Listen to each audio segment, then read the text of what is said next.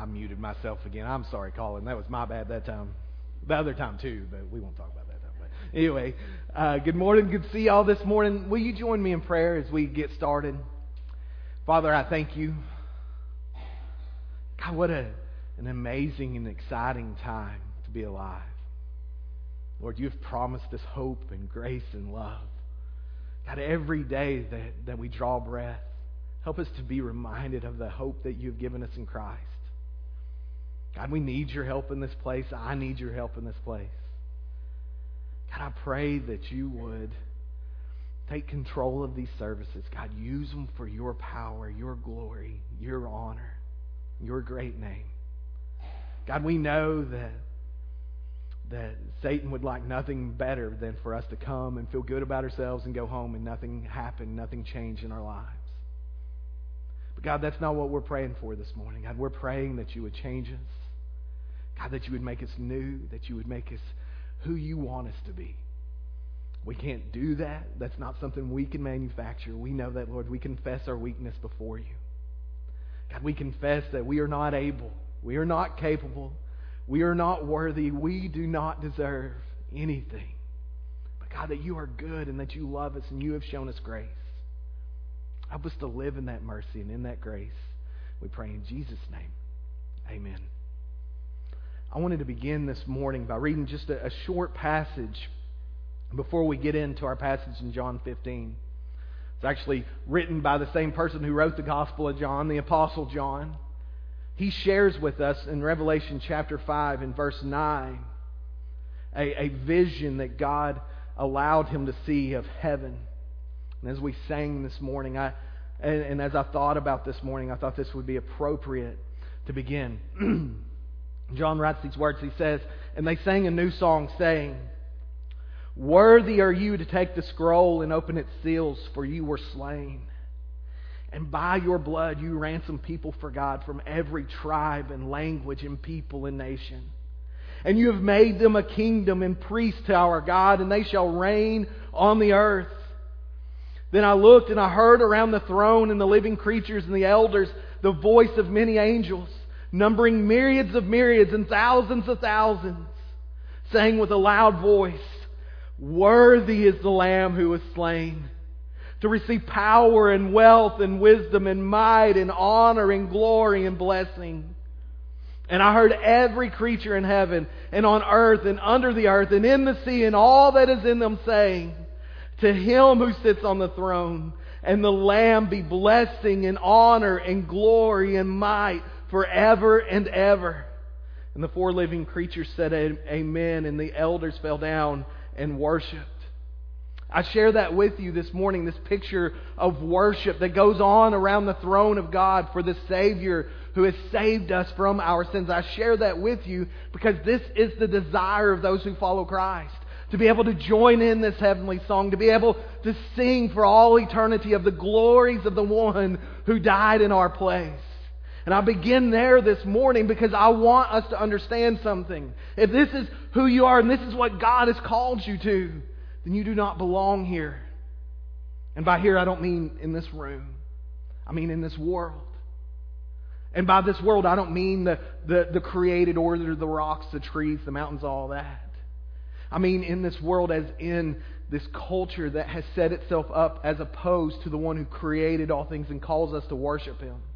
What, what I want to share with you from God's Word this morning is that we, those who have trusted on Christ and have believed on Christ and who are following Christ, do not belong to this world. We are different. We are weird, if you will. We are not normal. The, the Bible describes this world as being opposed to God, anti God, heading away from where God would have us to be. We are not part of this world system that opposes uh, Christ and His name, that opposes the God of the universe. Guys, we don't belong. And, and to, to, to, share with you a little more about what I mean, I, I, I happen to think about when I was in seminary. We, uh, there was a, I, I was, I don't know if you know this, but I'm sure those of you who are in school or have ever been to school, you know what it's like to try and find an easy class. Y'all ever tried to find an easy class? Well, I did. Uh, apparently, the, the Southern Baptist Convention, you know, is, which we're a part of, once a year they have a have a convention of where all the churches come together nationally and, and vote on things. Well, apparently they had a, a low year or whatever, so they they uh, gave a class on the SBC. All you had to do to get three hours worth of credit was, you know, sign up for the class, go to one or two intense sessions, write a write a paper, and read a book, and then go to the convention. Like that's how we got credit. Well, anyway, the, the, the convention was in Houston, Texas. So me and a friend of mine from seminary flew to Houston, Texas. And so we, we get there, we get downtown, and we, we were walking back and forth to the convention each day. Well, I've never been to Houston, Texas before. I didn't know that it probably would have been better to rent a car or that sort of thing. So we're walking up and down the sidewalks. Well, there, downtown is not quite like Hot Springs. There's nowhere to eat downtown, like on the surface. Like there's just nowhere to eat. We didn't know that before we got there. There's like one or two restaurants, and they all closed pretty early, except for this one. This restaurant we found, it was me and my friend and a couple of other friends. You got to understand we're young pastors, not knowing what to do. We come to this restaurant and we walk up, and the guy meets us at the door. And it's clear as we walk up that this is not exactly our scene. Like dudes in a tux, wearing hoodies and shorts, you know, and like everybody inside's wearing a suit. Like it's not really our scene. We should have turned around then, but we did not. Even the dirty looks we were getting from all the people inside the restaurant that told us we shouldn't be there did not turn us around. Even when the, the, the, the host takes us and puts us at the very back of the restaurant where no one else can be seen. Like, it's clear at this point they don't want us in this place. But we're like, man, we're hungry. We got to eat. And then we get the, the menu. And, and again, not our scene, not my tax bracket. I was not aware of, of this. And so, like, there's a, we're looking for something to eat, and it's like a side salad for 30 bucks or whatever. And we're like, I don't think we belong here. You know, like I don't think this is our scene. I don't think this is where we should be. Like everybody keeps telling us by the way they're looking at us, and then the menu's telling us that we have to get up and walk the walk of shame back out. We're like, no, sorry, man, we're not going to pay for the water. We almost got. But anyway, so we're walking. In fact, my friend had to walk back in because he forgot his phone. It's terrible, terribly funny. But but but as we're walking back out, everybody is staring us down, and they're saying, "We tried telling you by the way we were looking at you." You don't belong here. This is not where you're supposed to be. Like, you do not fit in with us. Guys, what Jesus is going to show us in this passage of Scripture is that's exactly what we can expect from the world around us if we are following Him. We don't belong here. We do not fit in. We are not the same. We are not headed in the same direction. We are not cut from the same cloth. The same looks that those people were giving us is the looks that the world would give us as we attempt to live out the faith that Christ has put in us, the faith that we are following after Him. This is what's true for us. We are different. And, and as I was preparing this, I realized this might be the least talked about subject in churches today. Like the stuff you used to not talk about, like money and sex and stuff like that, people talk about now. But the thing no one really wants to talk about the fact is that Christians aren't cool. Like, believe it or not, your kids were right. You're not cool. Like, we are not cool. We are not part of the culture that we live in. We are not supposed to fit in. Like, that's what Jesus says. Listen to what he says. Let, John chapter 15, verse 18. Sorry, that's the passage we're going to be in this morning. Forgot to mention that. John 15, verse 18. Jesus says this. If the world hates you, know that it has hated me before it hated you. Hear what he's saying. He is saying that followers of Christ don't fit with those who don't follow Christ. I know it's this real deep, yeah, brand new knowledge, right? I mean, it's real hard to get at. Basically, what he says is if you're following him, you're not going to fit in with people who are not following him. You're going to be different. The world hates Christians because the world hates Christ. Jesus' first point here is that if you receive him, you will receive the same treatment that he received, which is hatred. In other words, to be like Jesus is to be different than the world and then to be like the world is to be different than Jesus. James puts it this way in James 4 4. You adulterous people, don't you know that friendship with the world is hatred toward God? anyone who chooses to be a friend of the world becomes an enemy of God. Jesus draws a line here. He, he says you can't be the people singing praise to the lamb that was slain and at the same time trying to fit in with all that what the world has to offer. It doesn't work. The world does not allow for diversity. Listen to verse 19. If you were of the world, the world would love you as its own. But because you are not of the world, but I chose you out of the world, therefore the world hates you. Jesus is saying those whom he has chosen, those who choose to follow him, are choosing to follow a path that is different than what the world is, is asking them to follow. He is saying when you begin to follow him, you are beginning to go upstream. You're beginning to go the opposite direction of where everybody else is going. You're saying, I no longer live to serve yourself. You're saying, I now live to serve Christ. You're saying, I no longer follow my own set of rules, my own set of standards. You're saying, I follow the rules and set of standards that God has given me. You're saying, no longer is my goal to glorify myself. My goal is now to glorify God. Jesus is saying everything about your life is going to be different than the world around you. you see, the world wants us to glorify ourselves. The world would like nothing better than for us to live for ourselves and ourselves alone. Jesus wants us to glorify Him. He, wants, he, he tells us that we ought to do good works so that people would see them and glorify our Father who's in heaven. The world would tell us to do good works so everybody pats us on the back. You, you see, what makes the world happy does not make God happy, and what makes God happy does not make the world happy. The one who influences this world is anti God and anti Christ. There, there is no middle ground for Satan. There's no middle ground for those who would see Christ's name run through the mud. Those who are influencers in this world will be okay and will accept anything, anything other than Christ. Tolerance seems to be the, the new religion of our day. Our, our culture seems to be okay with anything other than Christ. Like the, the worst possible thing it seems you could do anymore is tell someone else they are wrong. It's funny. I, find it funny because what will happen is uh, these people who are open minded and believe that everyone should think whatever they want to think will, if you tell someone else that they are wrong, tell you that you are wrong. Like all of a sudden, these people who say you should be open minded, once you say no, there actually is truth and there actually is a way to know truth and that the truth is found in the Bible, well, now all of a sudden they have truth as well, and their truth is, is that your truth is wrong. It's, it's amazing how these tolerant people become so very intolerant of everything. As soon as you begin to point out things that they don't like, now all of a sudden they have no room for tolerance. Why is that? Well, it's very simple, actually. It's because the world we live in hates Christ. Why can they be okay, let's say, like Islam, for example, and not Christianity? Well, because Islam is false. Satan's okay with falsehood. Satan's okay with false truth as long as it's not about Jesus. As long as it's not truth about Christ, this world doesn't care. These tolerant people will become intolerant and hateful.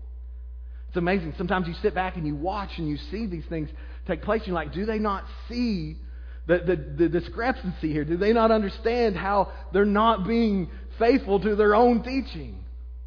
They don't care. Why do they not care? Because they're influenced by him who wants to see Christ not worshiped, not served, not believed in. And so when we stand up for Christ, we're standing against everything this world uh, stands for. They don't mind you promoting false truths. They just don't want you to say Jesus is the only way. If you begin to teach that there is absolute truth and that the only way to find absolute truth is within God's Word, then all of a sudden you will begin to get those looks that we got when we walked in that restaurant we shouldn't have been in. You've forgotten your place. You don't belong here. You are different. You are strange. Get out now. And so uh, you, you, you may say, well, you know, they, they're talking about being different and they, they just want everybody to be different. No, that's not true. See, the world we live in is anti different. They want you to think like they do, they want you to believe that there is no such thing as truth. They want you to believe that Christ is wrong. And so, to stand up and say Jesus is right is completely and totally against everything this world stands for. And so Jesus goes on and he, makes this clear in verse 20. He says, Remember the word I said to you. A servant is not greater than his master. If they persecuted me, they will also persecute you. If they kept my word, they will also keep yours. So here, Jesus, to give you a little bit of background, he's repeating something he said in chapter 13. Remember in chapter 13, he gets ready to wash the disciples' feet. And so he's getting ready to wash the disciples' feet. And remember, this is what the, the lowest servant in the house would do. They would come in and they would wash the feet uh, of, the, uh, of whoever was coming to dinner. Well, no one had washed the disciples' feet. No one had, had done that. In fact, all the disciples had decided they were too good for this job. They'd all decided that they were too important to wash each other's feet. Then Jesus begins to wash their feet.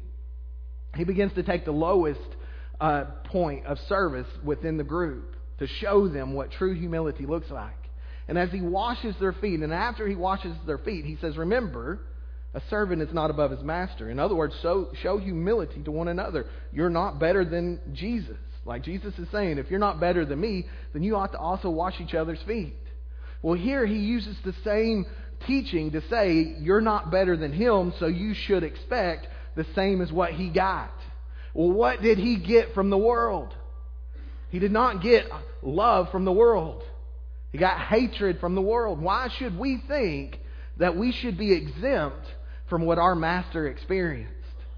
Why should we think we are better than he is and we should not receive persecution? Jesus is saying we ought to expect the opposition of the world around us. We shouldn't expect everyone to be okay with us being believers. We should expect them to hate us for being believers. This is completely, that's what I mean. We don't really like to talk about this because it makes us uncomfortable. Wait a minute, so you're saying that I may actually have people who don't like me just because I'm a believer? That's exactly what he's saying. That's not what I'm saying, that's what Jesus is saying. He is saying that we should expect people to think of us as weird and not normal. That we should expect people to not be okay with us following Christ. In fact, it should worry us when the world is perfectly okay with us claiming to be Christians. Because apparently we are not doing enough to show what Christ looks like. If they couldn't get along with Jesus, how come they can get along with us? Like, if we look and sound exactly like everyone around us who doesn't follow Christ, are we really following Christ? Like if the only difference between us and our friends who claim not to be Christians is that we go to church on Sunday, are we really following Him? Like apparently Jesus expected there to be such a diversity, such a difference between us and the world that we would stick out like sore thumbs. That we would be seen as different. Guys, this is this is convicting. This is challenging for me, and I hope that it's challenging for you. How often do we want to downplay the differences between us and the world around us? I know I do. That temptation is ever present. Not just because I don't want to be hated, but because I don't want to hurt anybody's feelings. Anybody else have that problem? Sometimes you don't want to hurt people's feelings. You don't want to tell them that they're wrong. Jesus says we ought to expect there to be opposition from those who hate him. Like if the if the world system that hates Jesus is okay with us, what does that say about us? We ought to be bold in our presentation of the gospel. We ought to be bold in our living out the faith that Christ has given us. Jesus says that if you are following the world, the world will love you. He says if you were of the world, the world will love you as its own. It will receive you as its own. Are you being received as the world's own, or are you being cast out as someone different? Because do you believe you're better at being Jesus than Jesus? Like, I, am so good at being Jesus, the world loves me. like, no, that's not how it works.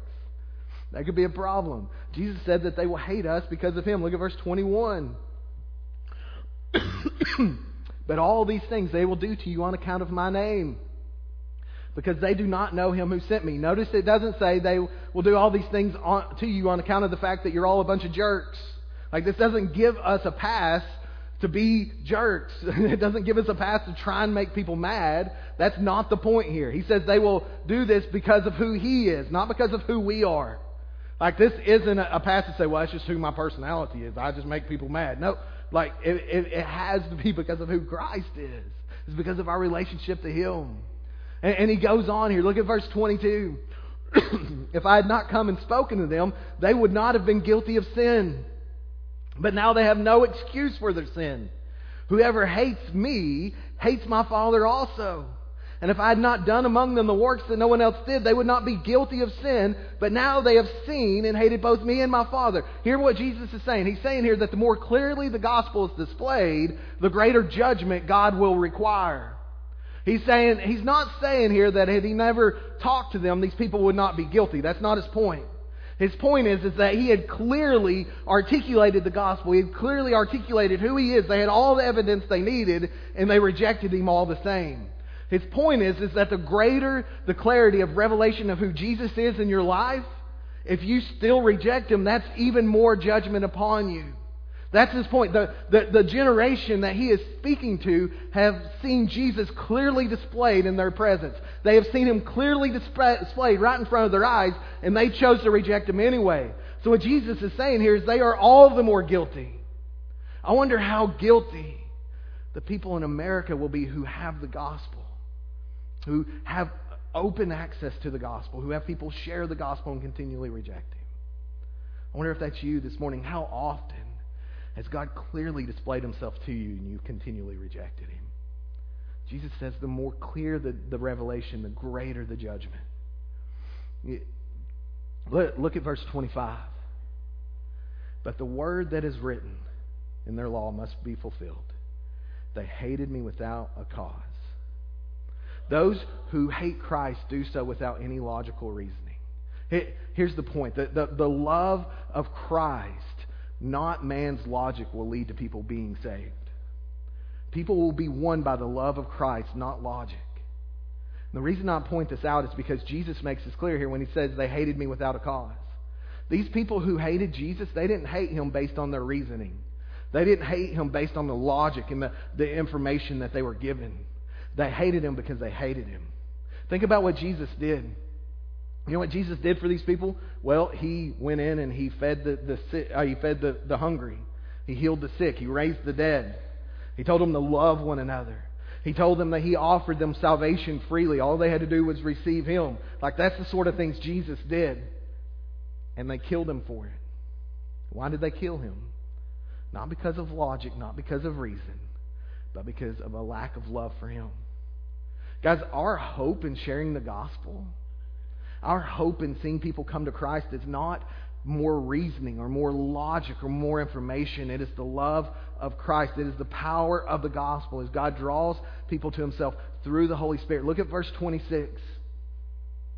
But when the Helper comes, whom I will send to you from the Father, the Spirit of truth, who proceeds from the Father, he will bear witness about me. We'll see this as we go on through the, the end of this uh, the, these chapters over the next couple of weeks. We don't have time to get into this this morning, but we, what we see here is the beginning of Jesus teaching how the Holy Spirit's role here in drawing people to salvation. Jesus is saying these people have rejected him not based on reason or logic, but simply because they hated him. he says, but the Holy Spirit's going to come in and he's going to bear witness about who Jesus is. And so Jesus' point is when we take the gospel out, we do so in the power of the Holy Spirit. If we want to see people come to know Christ, it has to be, to be through the power of the Holy Spirit as He convicts man. Notice the second part here of our job in verse 27. And you also will bear witness because you have been with me from the beginning. You notice that it is the Holy Spirit giving power to the witness that we are sharing. When he says bear witness, what this word witness means is, is tell people what you've seen. Tell people what Christ has done. Sometimes we make sharing the gospel into be this, this huge ordeal and this horribly complicated technical practice. It's not. It's bearing witness to what Christ has done. It's bearing witness to who Jesus is. We, we think that we need to be well versed in apologetics and all these different nuances of all these different theological points of view. But what Jesus tells his disciples is, is you'll bear witness about who he is as the Holy Spirit bears witness about who he is. It's actually not up to us. Logic and reason will never get anyone into the into heaven. What will get people into heaven is the Holy Spirit applying to their hearts what we are sharing. It is the power of God. Paul said that he is not ashamed of the gospel because it is the power of God unto salvation. It is as we share the gospel and God bears witness with their hearts about the witness we are sharing that people come to faith. It's not about how smart you are. Like if it was about how smart you were, we would be in trouble, right? If it's about how smart I was, I know we would be in trouble. It's about how amazing Jesus is. It's about the amount of love that He has and the amount of power He has shown in our lives and in the lives of the people around us. And so Jesus is saying here, our hope, the people around us, is only hope. Is for us to share the gospel in love and for the Holy Spirit to make it real to them so that they can come and they can believe and they can become new. Guys, we live in a world that is not for Christ. We live in a world that is antichrist. Just, just so you don't think, uh, sometimes we, we, you know, we sort of do bait and switch with Christianity, make it out to be one thing when it's another. I, I, want, I want to be clear on this. We're, we're not talking about fine print here. It's not like, oh, I came to know Jesus, now all of a sudden everybody hates me. Nobody told me about this. That's not how Jesus operates. Look at verse 1 of chapter 16, just quickly. he says, I have said all these things to you to keep you from falling away. They will put you out of the synagogues. Indeed, the hour is coming when whoever kills you will think he is offering service to God. And they will do these things because they have not known the Father nor me. But I have said these things to you that when their hour comes, you may remember that I told them to you. Jesus is saying this is not fine print. He is saying from the very beginning, when you live for Him, you will not be liked by the world. This is not news. This should not be news to anyone who follows Jesus. From the very first day that we take up the cross and follow after Him, we are asking for the persecution of the world around us. We are going against the grain. We are going against the flow of culture. And we are saying, we are stepping outside of what the world tells me to do so I can follow Christ. Now, just as a, a qualifier, Jesus does not say, since the world hates you, go and hide. No, that, that would kind of be what the world would want, right? The world and Satan himself would love if we never told anybody about Jesus again. If we just kept it all to ourselves. No, our goal is not to insulate ourselves with as many Christians as we can so we never hear anything negative. Like that, that's not the goal at all. Our goal is to, to be witnesses to the people around us who have never heard. Our goal is not to be obnoxious, pointing out everything everybody does wrong.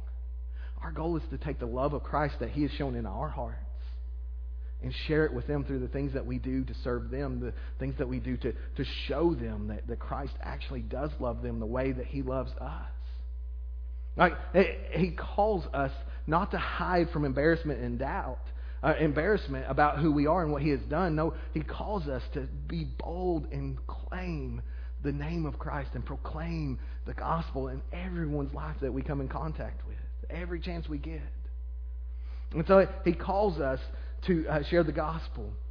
Guys, uh, Satan's goal, let me, let me add this in as I near the end here, and I'm trying to pull in some more stuff before I run out of time. But, but, but Satan's goal is if he cannot keep you out of heaven, is to make you ineffective to get other people there. Like if Satan can't keep you from Christ, he will do everything he can to use you keep other people from him. I was reminded of that this week, and I, I was just reminded. I, I, was sitting at the stoplight yesterday morning after studying this passage, and I, I just God just reminded me that sometimes I, I tend to complain. I don't know if any of y'all ever complain to God. I do on occasion about how hard it is to live for Him, about how hard it is to serve Him, about how hard it is to do His work. And He was like, "Yeah, it's almost as if the entire world doesn't want you to succeed." I wish I would have told you that ahead of time. Oh, yeah. Oh, yeah, that's right. Sometimes we forget God. Guys, we, we forget that God has already showed us. Yeah, the world doesn't want you to succeed. The world doesn't want you to tell people about Jesus. The world does not want you to live faithfully for him. He doesn't Satan does not want you to be joyous in him. He wants you to be not happy. He wants you to be mean. He wants you to be bitter. That's what Satan wants for you. Christ, he wants you to live joyously in him and share the gospel with everybody you meet. That is our hope. And so uh, I understand that it's hard, but he calls us to trust in him. Guys, if you want your friends and neighbors to come to Christ, our hope comes in the power of the gospel to save them as we give them witness about who he is. We, we live, as Christians, we live in this strange place. We have this weird existence in this world. I, I want you to think about this. I'm going to leave you just a, a thought or two, and, and we'll be done. We, as those who follow Christ, are the least welcome in this world. But we are simultaneously called to be the most welcoming people. Those who follow Christ are more hated than anyone by the world. But we are at the same time called to be the most loving. You see, this world has no home for us. This world has no place for us. But Jesus has already made clear he, met, he went to prepare a place for us in heaven with our Father. And within his church, he has prepared a place for us. He has given us a family to support us. In verse 17, right before verse 18, when he says, If the world hates you, know that it hated me first. Right before that, he says, I say all these things to you so that you will love one another. Why do you think he does that? To remind us that we do have a safe space. We do have a safe place. We do have a place to belong among God's people, among his family to support us. Guys, we won't make it on our own. We can't make it on our own. We're not designed to make it on our own. We can only do it through the, the collective love and community of God's people, the family that He has given us within His church. And so I want to encourage you yes, we fill out a place everywhere we go if we're living for Christ, except for when we're with His people. We always have a place to be, we always have a place to belong. Jesus went to the cross, He died to buy us our place to belong. If you're here this morning and you've never put your faith in Christ, you never trusted on Him, I want to encourage you.